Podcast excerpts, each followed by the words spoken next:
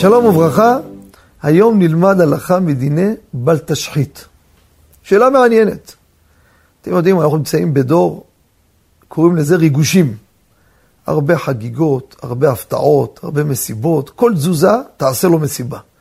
כל תזוזה, גדל בשנה, תעשה לו עוד חגיגה. ההורים, חתונת הכסף, חתונת הזהב, חתונת הנחושת, חתונת החלודה. עושים במשפחה כולם סיבה למסיבה. והפלילו לעשות, אני אומר לכם שאלות שמגיעות. עושים להורים חתונת הכסף, חתונת הזהב. מה עושים בחתונה הזו?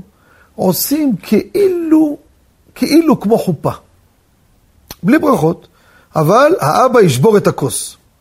אם אשכחך ירושלים, תשכח ימיני, בום, אני התחדשות. כאילו עכשיו יעני הוא נושא אותה. בגיל 50-60, כבר בלי עין הרע, נכדים, נינים, עכשיו אומר לאשתו, אם אשכחך ירושלים, תשכח ימיני. בסדר, נחמד, משעשע, כולם מצלמים, מבסוטים. שאלה אם הם בל תשחית. מותר לשבור כוס לדבר כזה? איפה יש דבר כזה?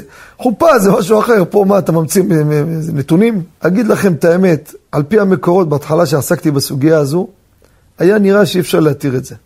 אפילו הגמרא שמספרת על רבא שהיה אומר מבחינה חינוכית, תן לילדים כלים שישברו, יורידו את העצבים, את ההשתוללות שלהם. רש"י אומר כלים סדוקים, כתוב בפוסקים, שלא יהיה בל תשחית. הנה זה גם לצורך. אבל יש דעות שכל ההיתר שם בשבירת הכוס, כי זה לצורך. לא צריך שיהיה סדוק או שבור. לצורך. אם זה ככה, זה גם לצורך. אדם עכשיו עושה איזה הצגה, רוצה לביים סרט, ושם רוצה להראות כאילו חתונה. שוברים כוס, אני אגיד לו, בל תשחית, מה פתאום? זה לצורך, הוא עושה פה משהו. תועלתי. לצורך המטרה שלו. גם פה יש פה מסיבה. החליטו חלק מהטקס, עושים כמו הצגה, מה הבעיה? לכן, אפשר להקל בזה. אבל הטוב ביותר, מה אכפת לכם? אתם רודפים כל מקרה את הכוס. קחו כוס סדוקה. משהו ענתיקה כזה, כשכבר מקולקל, עדיף שיהיה ככה. זה רק טקס, מה זה משנה?